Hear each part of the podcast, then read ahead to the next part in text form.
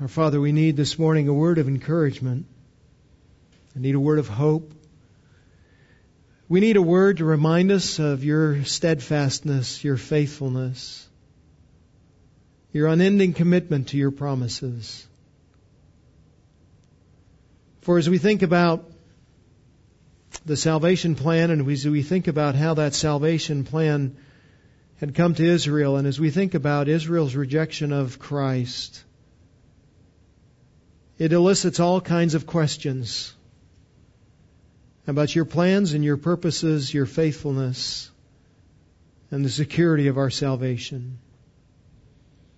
And as we embark on a study of this new passage, would you, would you give us understanding, clarity, accuracy with the text as we look at it and examine it, and would you would you give us transformation in our hearts and would you give us encouragement?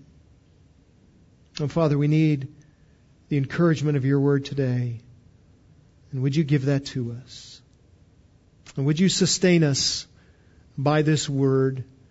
And would you compel our ministry through this word? We pray in the name of Christ and for his glory. Amen. What makes you sad? What makes your heart ache? What are your greatest sorrows? My guess is that there's a common list that most of us have, a, a list of things that, that would make most of us sad.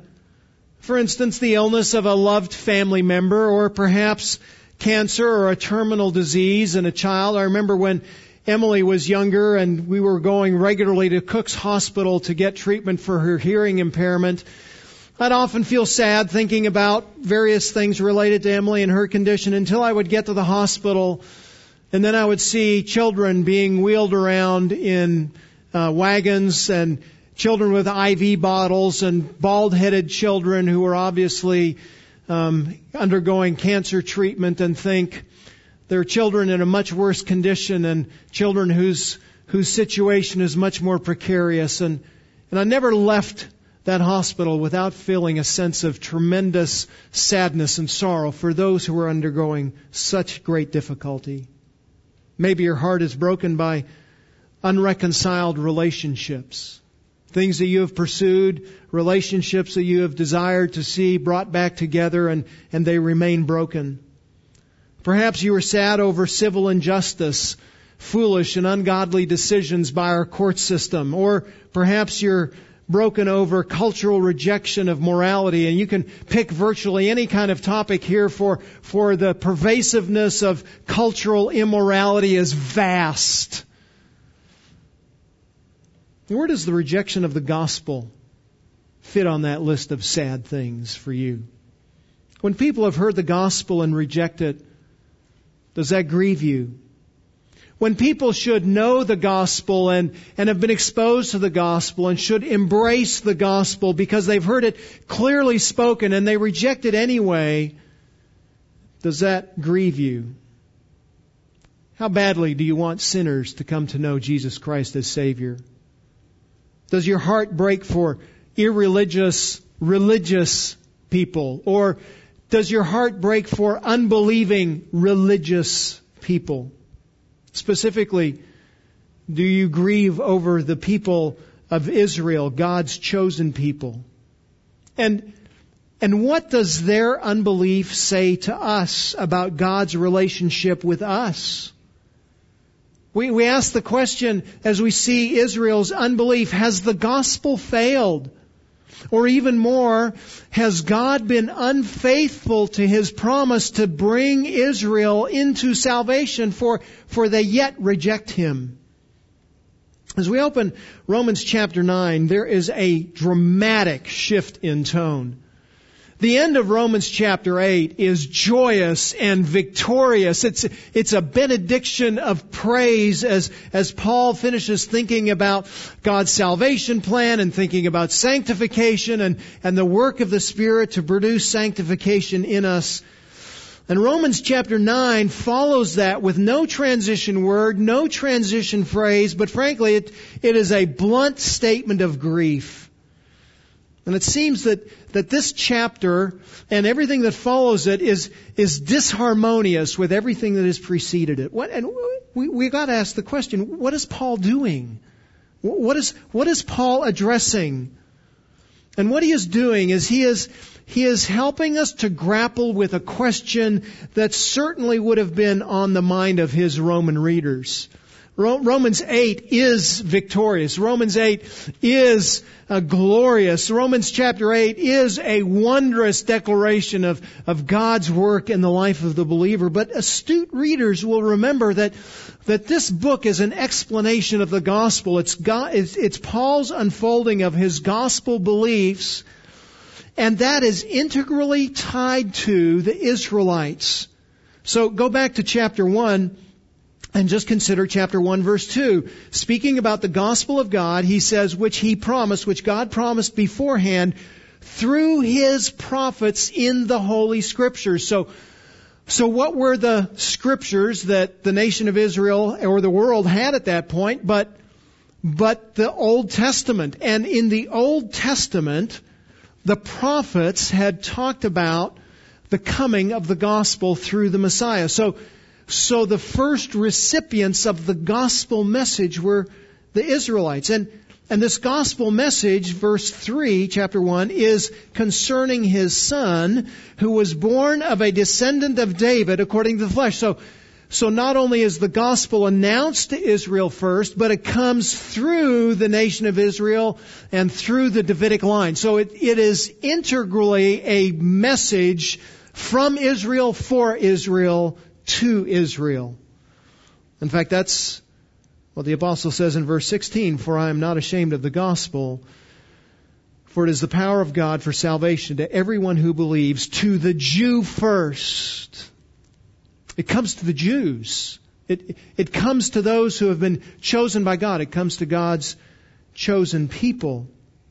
And, and also to the Greek, for in it the righteousness, verse 17, of God is revealed from faith to faith, as it is written, the righteous man will live by faith. So this gospel is coming, and, and how to appropriate this gospel, Paul goes back to the book of Habakkuk and quotes from Habakkuk, an Old Testament prophet, to explain how it is that the gospel is received. So the gospel is rooted in an understanding that it was given first to the Israelites and, and first to the Jews.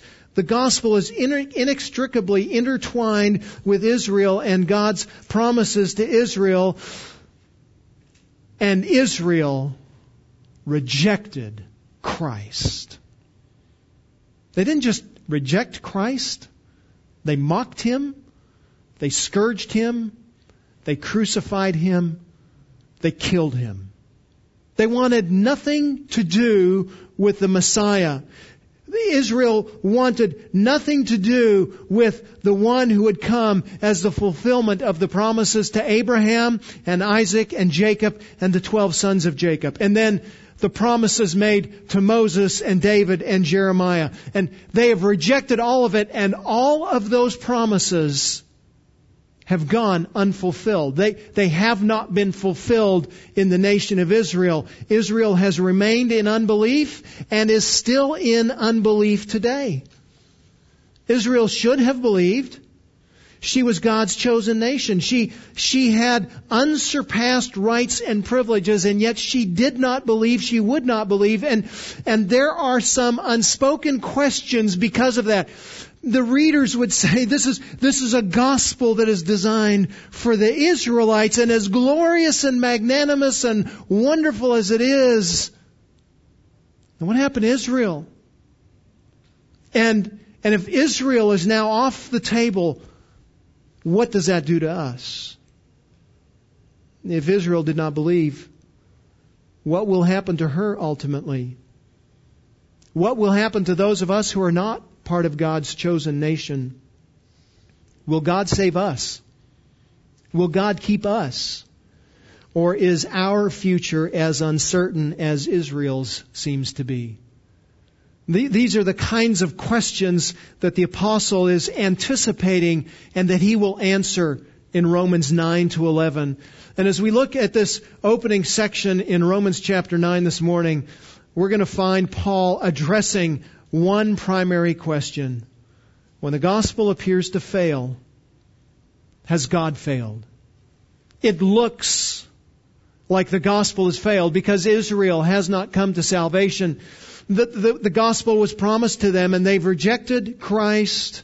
They've walked away from Christ. They've crucified Christ.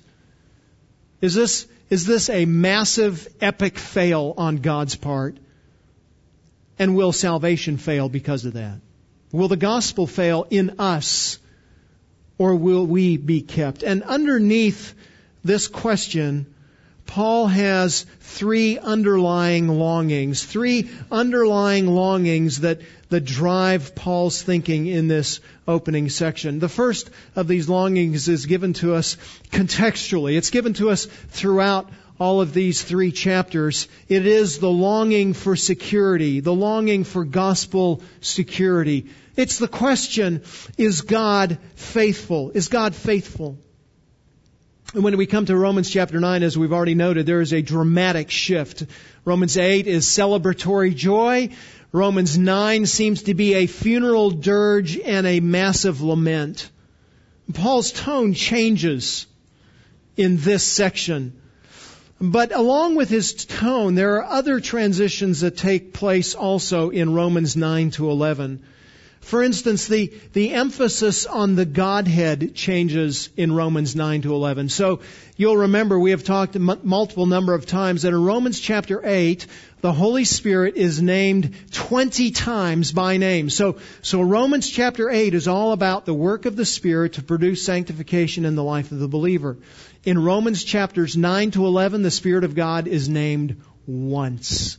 It's like, it's like the Spirit virtually disappears in these chapters after this, after this glorious mountaintop experience of revelation about the Spirit of God now, the Spirit of God seems to almost disappear in these chapters. In Romans 1 to 8, in the first eight chapters, Jesus Christ is mentioned by name 58 times. So almost seven times in each chapter, or a little bit over on average, seven times in each chapter, Jesus is named. In Romans 9 to 11, he's named a total of seven times. Again, it seems that Christ's role is significantly diminished in these chapters. In Romans 1 to 8, God is mentioned by name 108 times, and in Romans 9 to 11, he's named 25 times. And so there's a shift from the work of the Spirit and the work of of, the, of, of uh, Christ in producing and sanctifying our salvation to a contemplation of God and the, and God the Father in His role in our salvation to sovereignly lead us to salvation. So the emphasis in the Godhead changes, moving from Christ and the Spirit to God the Father. The writing style also changes in Romans 9 to 11. In Romans 9 to 11, the name Jew only appears two times, while Israel is mentioned 11 times. In fact, Israel is not mentioned by that name Israel until you get to Romans chapter 9, and we'll see that in verse 5. That's the first time Romans 9 uh, verse 4 rather, is the first time that the nation of Israel is mentioned by name. Previously, every time Paul talks about them, he refers to them by their racial identity as Jews. And this is a subtle shift, but it's a significant shift because the apostle is de-emphasizing their race and their culture, and he is emphasizing their nationality and their identity with God as a covenantal people. He's focusing on the fact that God has given a covenant to this people called Israel. In addition to this, the concept of mercy dominates these chapters. The verb mercy, or to be merciful, appears seven times in these chapters, but only once in the rest of the book. So, so it's as if these chapters focus on God's merciful activity to bring us to salvation and, and the concept of mercy is just almost absent in the rest of the book. In fact, it's been suggested that mercy is the key word of these chapters. For instance, we find this in 915. For he says to Moses, I will have mercy on whom I have mercy, and I will have compassion on whom I have compassion. So then it does not depend on the man who wills or on the man who runs, but on God who has mercy. So then he has mercy on whom he desires, and he hardens whom he has desires. In other words, God is sovereign over his salvation. He brings those whom he has chosen to salvation, and that is an act of mercy on his part. He'll emphasize the same thing in chapter 11, verse 30. For just as you once were disobedient to God, but now have been shown mercy because of their, the Israelites' disobedience, so these also now have been disobedient that because of the mercy shown to you, they also may now be shown mercy.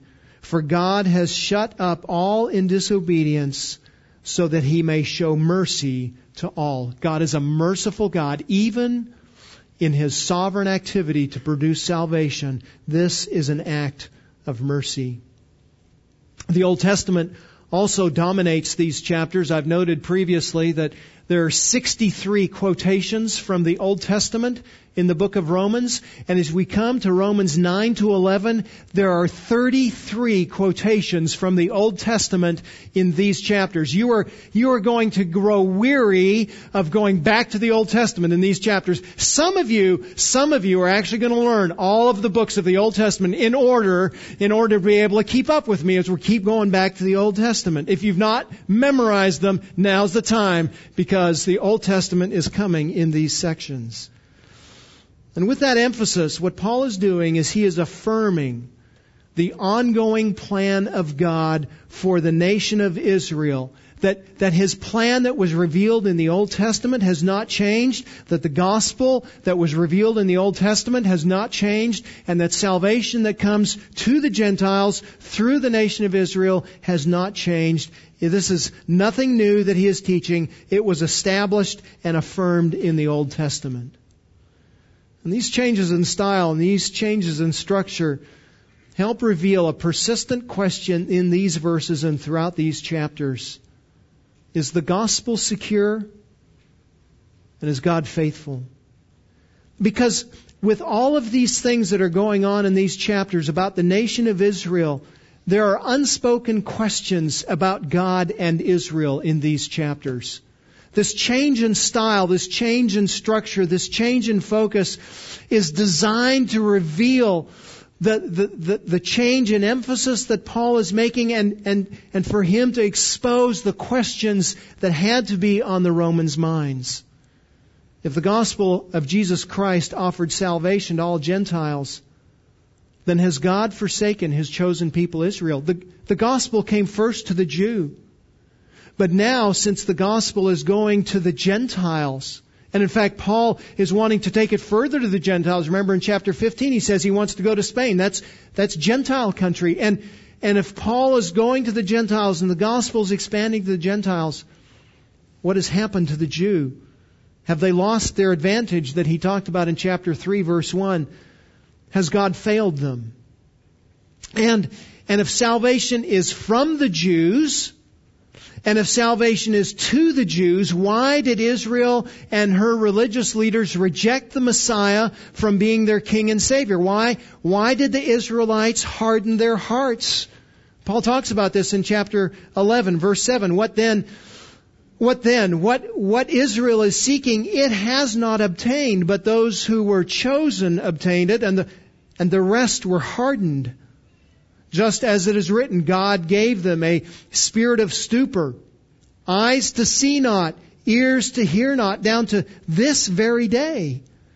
And David says, let their table become a snare and a trap and a stumbling block and a retribution to them let their eyes be darkened to see not and bend their backs forever. They've, they've rejected. Then it seems that God even had a hand in that rejection of him. Has God just, has God just wiped the Israelites out of his plan? Has he forsaken his plan for Israel? Yes, God has saved individual Jews uh, through Christ. Paul was one of those. But what about the plan to save the nation? Did, did God discard his salvation plan for the nation of Israel. He, he talks about the fact in 11:19 and following that that they were like branches of a tree that were broken off. He says, "You will say then, branches were broken off so that I, the Gentile, might be grafted in." Quite right. They were broken off for their unbelief. But you but you stand by your faith. Do not be conceited, but fear, for if God did not spare the natural branches, He will not spare you either. So, has God just given up on Israel? Has God said, that's it, I'm done, I know the promise I made, but they're, they're out of the plan. I've broken them off. I'm done. And friends, here's the real question. If God did not keep His salvation plan with Israel, then can we Gentiles be secure in the salvation plan that He has for us. If, if Israel isn't saved and Israel is God's special chosen people, then what's going to happen to us who are not part of His chosen people? Is, is there a place for us in His plan? And at the heart, at the heart of those questions, at the heart of these three chapters, is the question about God's faithfulness. Is God faithful?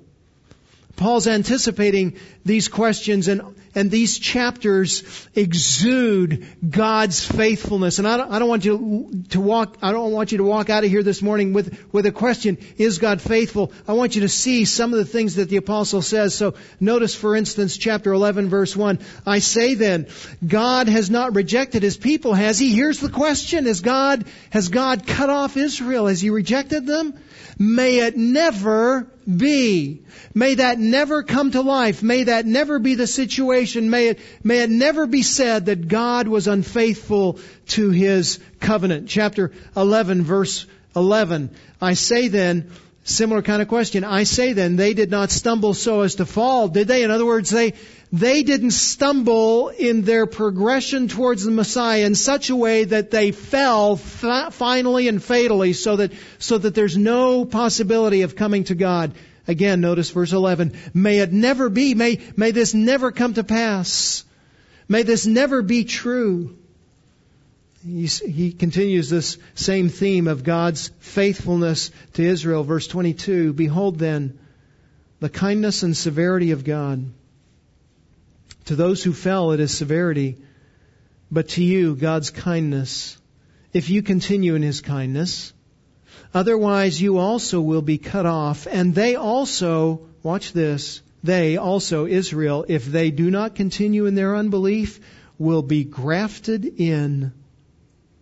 For God is able to graft them in again. God, God can bring them to salvation. Now skip down to verse 26 and so all Israel will be saved. God's not given up on his plan. God will bring them to salvation as a nation, just as, as it is written, verse 26, the deliverer will come from Zion, and he will remove ungodliness for Jake, from Jacob. This is my covenant with them when I take away their sins.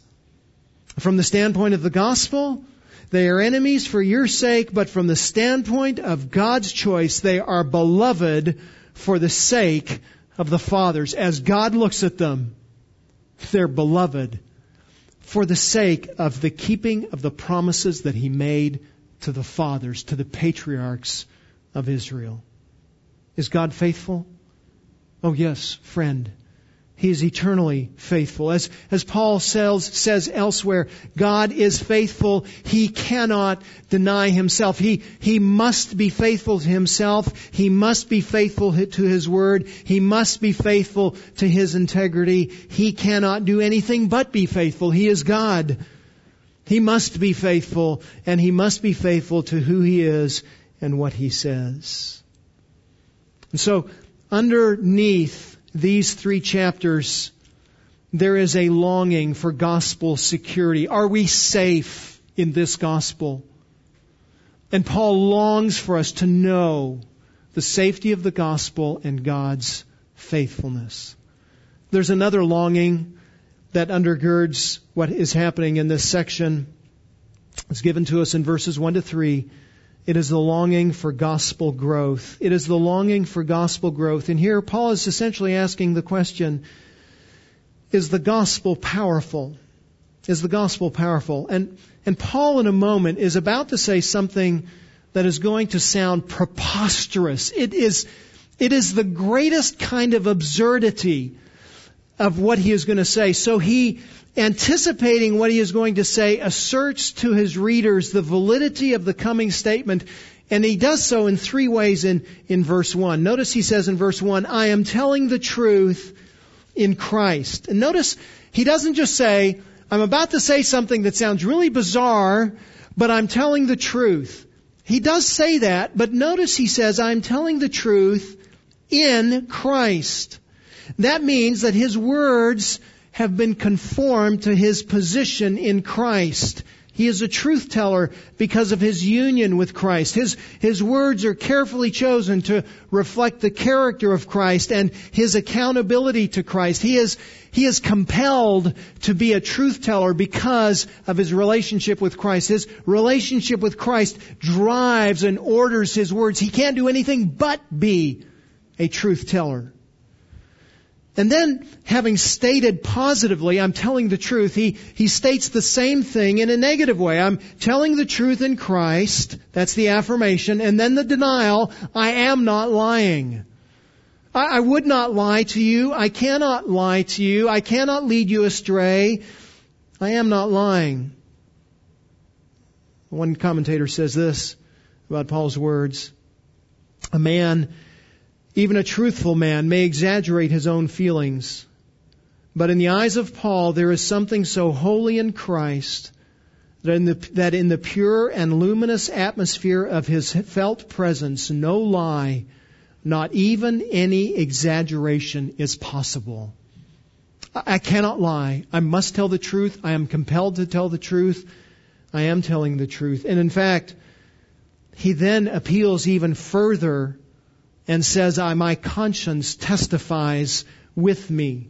And you'll remember from chapter 2 that it is the function of the conscience to affirm or accuse individuals of their actions, their character, their words, their thoughts.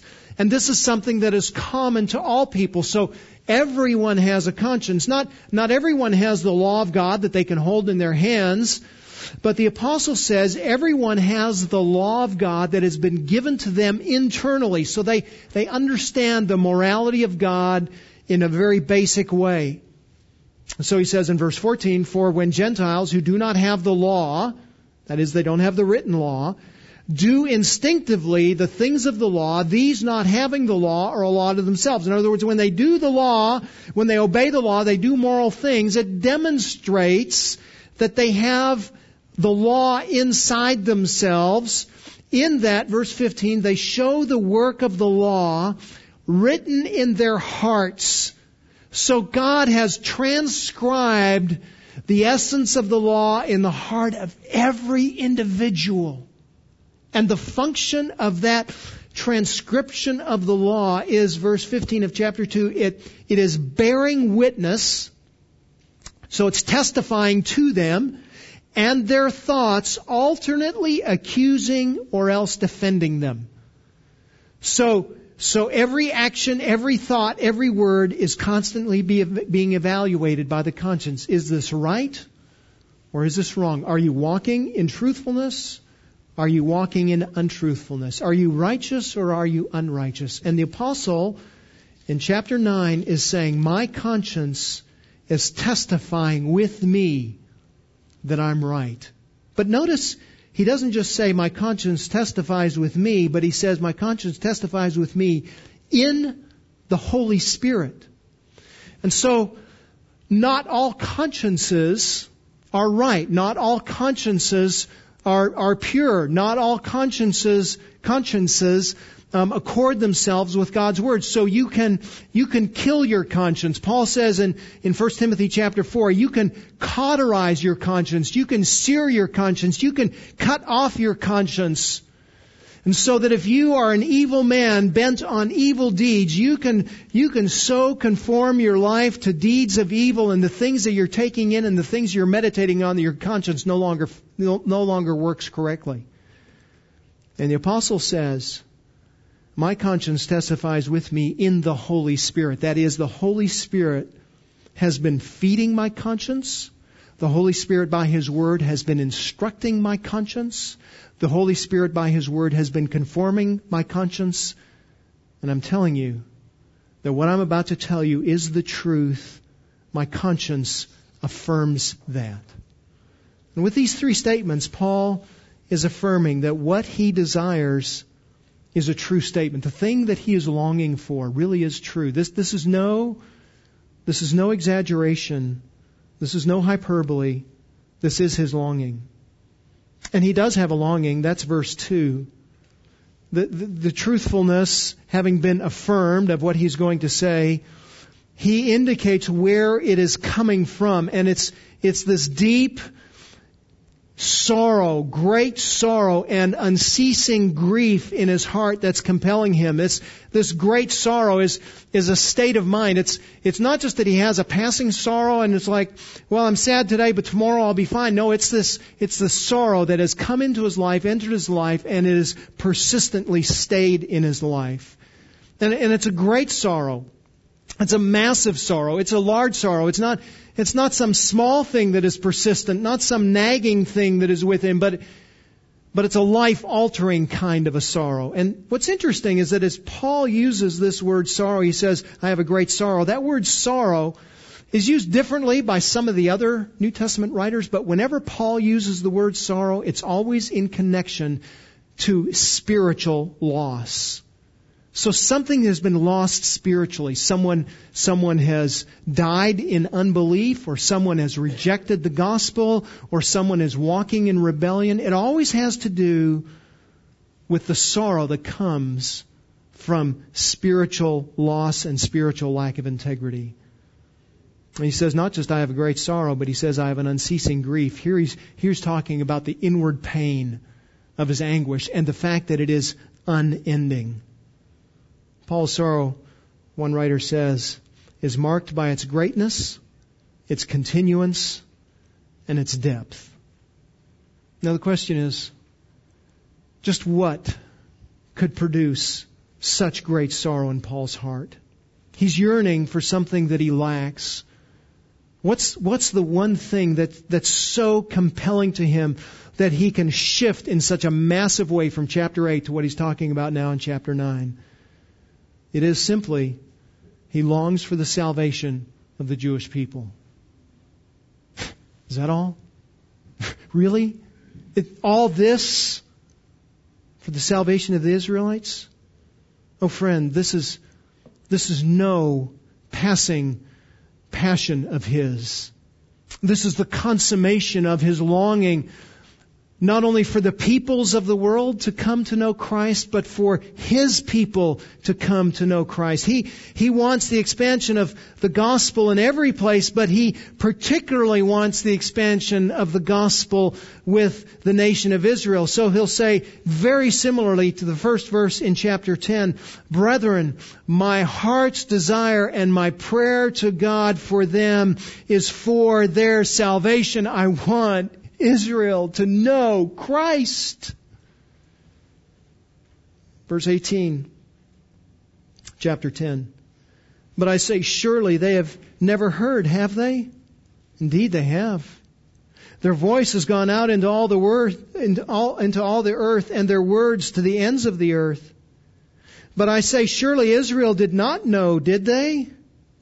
First, Moses says, I will make you jealous by that which is not a nation by a nation without understanding will I anger you. So Moses says, no, they don't believe, but there's going to be Gentiles that are going to be given this salvation in order to make them jealous, to produce salvation in them. And Isaiah, verse 20, is very bold and says, I was found by those who did not seek me. I became manifest to those who did not ask for me. But as for Israel, he says, all the day long I have stretched out my hands to a disobedient and obstinate people. God has been continually, all day long, exposing the truth of the gospel to the nation of Israel.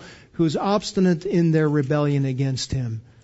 And even as God has presented the gospel to the nation of Israel, that's what Paul wants. He wants them to be saved. And just how badly, just how badly does he want them to be saved? Verse 3. For I could wish that I myself were accursed. I could almost pray to be cursed by God to produce their salvation. That, that word curse is the word anathema. It's a word that denotes the experience of the condemnation and the wrath of God. It is, it is the outpouring of God's wrath against those who are in rebellion against Him. And, and Paul says, I, I could almost wish, I could almost pray that I myself would be accursed. And in case we, in case we miss what he's saying, he adds another phrase, I could wish myself accursed, separated from Christ. That is, to be accursed is to be separate from Christ. To be accursed is to be disunified with Christ, ununified with Christ. To be to be accursed is to have no blessing of fellowship and union in eternity or elsewhere with Christ. There's no, there's no union with Him now, and there's no union with Him in glory. And friends, Paul says this about the Christ of whom he will say in other places, For me to live is Christ. Christ is his life. He can't live for anything but Christ. Christ, Christ is what compels him. Christ is his longing. He wants nothing more to be with Christ. He says, I, I want to, in Philippians, he says, I want to go with, to Christ now, but, but I know it's to your benefit for me to stay, so I'll stay, but I really want to be with Christ. Christ was everything to Paul. And here he says, if I would never experience the blessing of Christ and only his wrath, if that would produce salvation for Israel, bring it on. Now, he's not saying that it could produce salvation, but he says, if it would, that's what I want. He seems to be doing something similar to what Moses did in Exodus chapter 32. Remember the situation with the golden calf? Moses goes up onto Mount Sinai, gets the law from God. Aaron and the Israelites say, Where's Moses? He's been gone a long time. I guess he's never coming back. We need a God, so let's, let's make a God. And so they fashion the golden calf. God tells Moses of their rebellion, sends Moses back down the mountain. Moses exposes it. And then it says, Exodus 32:31, then Moses returned to the Lord and he said, "Alas, this people has committed a great sin and they have made a god of gold for themselves. But now if you will, forgive their sin, and if not, please blot me out from your book which you have written." In other words, would you forgive them?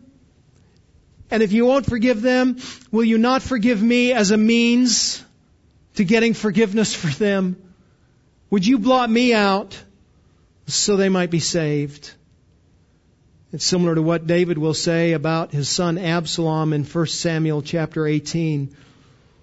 But neither Moses nor David nor Paul had an ability to receive this curse that would provide substitutionary atonement for the people of Israel. But there is one who does have the ability to stand in another's place. And he not only says, I could pray that, but he in essence says, I do pray that. Galatians chapter 3. Christ redeemed us from the curse of the law, having become a curse for us. Christ, could become a curse that could remove our sin. It was a curse for us. Paul said, I, I would pray that if I could, but I can't. But Christ did. And Christ did for the nation of Israel and for us. And Paul longs for them to know that. Notice the end of verse 3.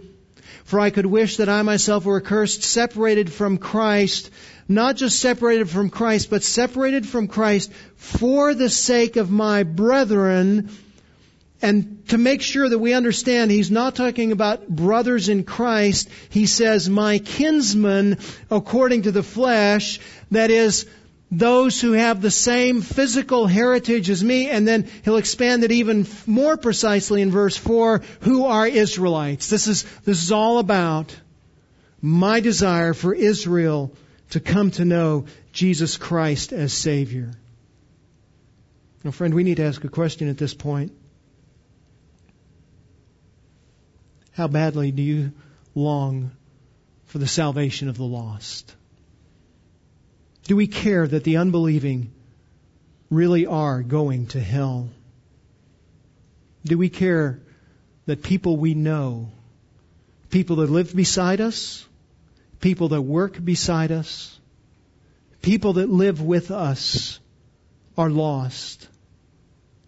And lost means eternally lost. And lost means eternally under God's wrath. Do we care? Do we care? John Knox said, Give me Scotland or I die. Henry Martyn, a missionary to India, said, Oh, that I were a flame of fire in the hand of God. C.T. Studd wrote, Some want to live within the sound of church or chapel bell. I want to run a rescue shop within a yard of hell. Said Charles Spurgeon, if sinners will be damned, at least let them leap to hell over our bodies. And if they will perish, let them perish with our arms about their knees, imploring them to stay. If hell must be filled in the teeth of our, of our exertions, let not one go there unwarned and unprayed for. My friend, the end of all people who don't know Jesus Christ will end badly. And, and that is not nearly strong enough, is it? It will end disastrously. We, we have no ability to comprehend just how bad and how disastrous hell is, but, but, but we need to work, we need to work at it. In fact, this week, as I was studying this passage, my mind went back to a book that sat on my desk for about a year, and then I moved it to a shelf. I've, I've even had a bookmark in chapter one, and it sat there for about a year and a half unread. And I thought about that book this week, and I said, I've got to read that book. And so one, one afternoon as I was heading home, I grabbed that book off the shelf and I threw it in my book bag and went home. And we had dinner and got a few things done and then I sat down to read.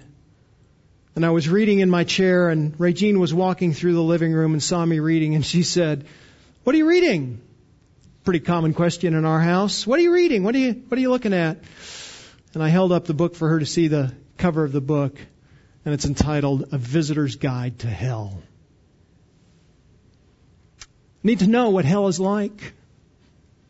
I need to know the pervasiveness of hell. I need to know the tragedy of hell. I need to know the horror of hell so that I can have the same kind of pleadings as the apostle Paul has for those who don't know Christ so that they will come to know Christ as their Savior. And friend, because of, because of this truth about what hell is and the lostness of God's people, we need to be not only feeding our understanding of what hell is like and what heaven is like, but we need to be reinforcing in our minds what the gospel is so that at any moment we can dispense the gospel so that, so that people will hear the truth of the gospel from our lips. If you fall out of bed at four in the morning, I ought to be able to ask you the question if I'm in the room, and that'd be kind of weird, but I need to be able to ask the question, what's the gospel? And you say, Pastor, it's grace, man, God, Christ, faith, hope, the gospel in six words. It's the grace of God. It's the sin of man. It's the plan of God. It's the gift of Christ. It's made available through faith and it gives us the hope of eternity. That's the gospel, Pastor. It's substitution. Christ died for us.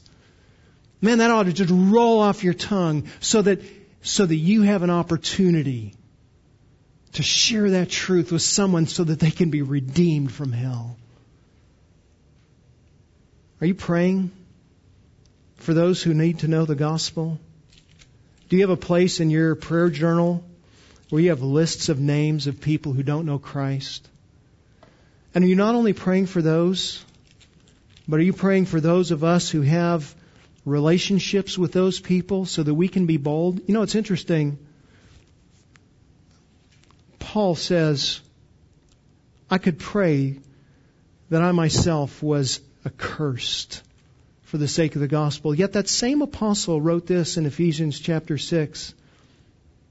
Pray on my behalf, verse 19, that utterance may be given to me in the opening of my mouth to make known the bold, with boldness the mystery of the gospel, for which I'm an ambassador in chains, that in proclaiming it I might speak boldly as I ought to speak. Twice in those verses, he says, Pray for me to have boldness. And the inference is, I don't have boldness.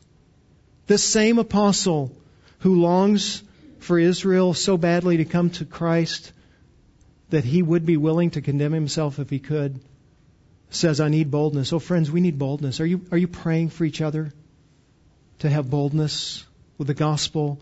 with those people who are in our lives. We need to remind ourselves of what the gospel is. We need to pray for others to be bold. We need to pray for people to come to know Christ. Paul would have been willing to consign himself to hell if others would come to Christ that way. How extreme are you and I willing to be so that others will come to know Christ? What absurd thing will you do? Will you be willing to consider so that someone who's in your life who doesn't know Christ might come to know him? That's Paul's longing. Paul longs for the gospel to grow. He longs for the gospel to expand, particularly with his nation of, with the nation of Israel. That's verses four and five. The longing for the gospel of Israel he has brought up those who share his nationality with him.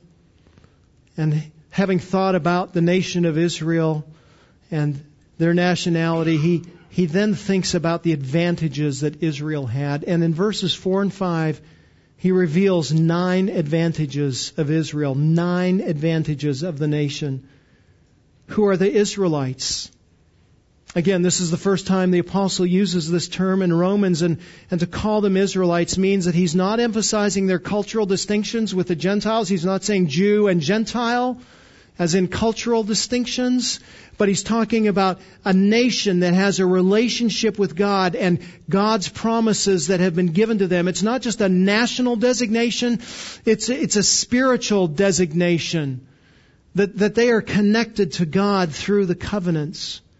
They are secondly adopted as sons. This is, this is similar to what he talks about in chapter 8. So he says in, in, in, chapter 8, verse 15, we, we believers in Christ have a spirit of adoption as sons. Verse 16, the Spirit testifies with our spirit that we are children of God. So we, we as believers are brought into God's family, but but it's not just we who've been brought into God's family. First, the nation of Israel was brought into God's family. God, God adopted them and made them to be His sons. That, that's alluded to numerous times in the Old Testament, but let me just draw your attention to one. Jeremiah chapter 31, verse 9. God says through the prophet's hand, with weeping they will come, and by supplication I will lead them. I will make them walk by streams of water on a straight path in which they will not stumble, for I am a father to Israel, and Ephraim is my firstborn. They, they have special status as God's sons. They are protected and kept and blessed. They not only are adopted as sons, but they have the glory. This refers to the Shekinah glory of God that filled both the temp- tabernacle and the temple. So God came and filled the tabernacle, and they saw the outshining of the radiance of God. They saw the manifestation of God in a way that no other country, no other nation ever did. And not only did they have, see the, the outshining, the manifestation of God's perfect glory, but it also was a glory that was meant to comfort them. I am with you. You can approach me, you can come to the temple and you can worship and I am there. You can, you can come to the tabernacle and as you are making your way through the wilderness and as you make your way into the land, I will be with you. It's a comfort. They saw the glory and they received further in verse 4 the covenants Paul doesn't specify which covenants he's talking about. He's probably talking about the Abrahamic for sure, and undoubtedly the things that flowed from the Abrahamic covenants, the Palestinian covenant, the Davidic covenant, and the New covenant. But, but even more than that, I think what the Apostle Paul is pointing to is the permanence of the covenants. So he says, in Galatians chapter 3, starting in verse 16, he says, Now the promises were spoken to Abraham and to his seed. And he does not say and to seeds as referring to many, but rather to one and to your seed, that is Christ. And what I'm saying is this. The law, which came 430 years later, does not invalidate a, prom, a covenant previously ratified by God so as to nullify the promise. For if the inheritance is based on law, it is no longer based on a promise but God has granted it to Abraham by means of a promise. So God gave Abraham the promise, the law came in, but the law did not invalidate the promise. The promise is still secure. He wants them to know, he wants them to remember they, they had the unceasing, unending covenants. They, they also had the law, the law which which guided them, the law which directed them, the law which was a provision for them, the law which revealed the nature of God, the character of God, but, but the law which does something else as well. Listen to what Moses said in Deuteronomy chapter 4.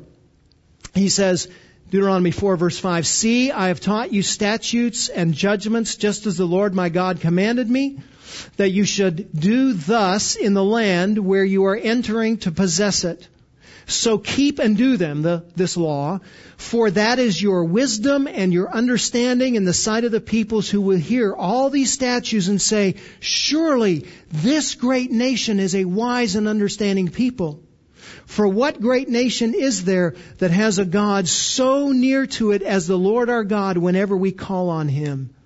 Or what great nation is there that has statutes and judgments as righteous as this whole law which I am setting before you today? What nation is there that has received such grace as the nation of Israel has in receiving the law? The law is a gift of grace and love and nearness from God. They were entrusted further with temple service. That reminds them that after the years of wandering in the wilderness, they were brought permanently into the land and a, and a temple was constructed and they had the rights and privileges of leading the people into that temple for worship and not just the people of Israel, but by extension all of those who are in the rest of the earth as well. They were to be a blessing to all the nations on the earth. They have temple service and corporate worship and blessings that come from that. They received the end of verse 4, the promises. This isn't the covenants, but this is all of the other promises that God has given to the nation of Israel to demonstrate his faithfulness to them. They had eighth, verse 5, the fathers. They had Abraham and Isaac and Jacob and the 12 sons of Jacob. And, and, God was faithful to those fathers, and God used the fathers to reveal His faithfulness to His people. They're, they're beloved by God. The nation of Israel is beloved by God through the patriarchs, and everything that they would experience comes as blessing to God through the promises that were made to the patriarchs. And ninth, most of all and supremely, and from whom is the Christ. Notice he doesn't say they possess Christ. Because the nation as a nation did not possess Christ. There were individuals that were saved among Israel, but the nation as a totality wasn't. They didn't have Christ, but Christ did come from them. And Christ came to them. And Christ came for them, first of all. This is a reminder as well that the privilege of Christ's revelation to them is permanent. Jesus is, was, and always will be an Israelite. Jesus always is a Jew. Jesus always came from them first, to them first. Notice how else the apostle identifies him. From whom is the Christ, that is the Messiah, according to the flesh. That is, he has a literal body and he was born like any other man and he had a physical heritage and a physical lineage. And friends, he had a body that was pinchable and touchable like yours and mine so that he could stand in our place. He was like us. A bull and a goat can't stand in our place because they are not like us. But Christ was. So he came according to the flesh. But not only that, notice also Paul says, who is over all. That is, he is sovereign over all creation and all men. And he is sovereign over all because, the end of verse 5, he is God, blessed forever. He, he is God man. He is man, yes, but he's also God and he is blessed as God forever. What can you say about these advantages? If Israel had all these advantages and they didn't repent, were they disinherited? Did God do away with them? Not to steal my thunder from next week, but look at verse 6. But it is not as though the Word of God has failed. God's promise didn't fail. God didn't give up on Israel. God hasn't rejected Israel. He's not failed. His word hasn't failed. Chapter 11 verse 1, we saw something similar. I say then God has not rejected his people, has he? Has God given up on Israel? May it never be. 11.1, He is faithful to Israel. He is faithful to them. He will keep His promises with them. There will be a time when the nation as a nation and a totality will be redeemed. And friend, because he's faithful to his promise to Israel, he's faithful to his promise to you for salvation. There's another reminder from these advantages as well. These affirmations of Israel's position are also reminders that religious privilege is a wonderful advantage but it's useless without faith in Christ. All the advantages did Israel no good as long as she rejected Christ. And friend, if you are a rejecter of Christ today, it doesn't matter. It does not matter what your spiritual heritage is. It doesn't matter who your father was spiritually or who your mother was spiritually. It doesn't matter what your children are spiritually. What matters is you. And friend, you must repent.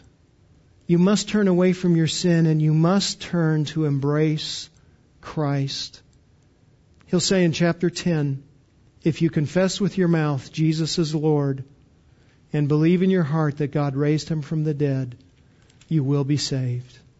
You must embrace Christ as the master of the world and the master of the universe and the master of you and confess your sin, and if you do, He will save you. He is a faithful God. Will you be, begin believing in Him today? And if you do believe in Him, if you are a believer in Jesus Christ, as we come to this table of communion, give thanks for Christ's salvation of you and God's faithfulness to keep you in that salvation. Our Father, we thank you for reminders from this word about our heart's tendency to question you and your faithfulness. And we thank you that when we question, that you are kind to reveal just how faithful you are. You have been, you are, and you will be faithful to Israel. You have been, you are, and you will be faithful to us as well. Father, cause us to walk in security of that salvation if we believe. And Father, if we do not believe, would you bring us to a point of repentance even this morning? We pray this in Christ's name and for his glory. Amen.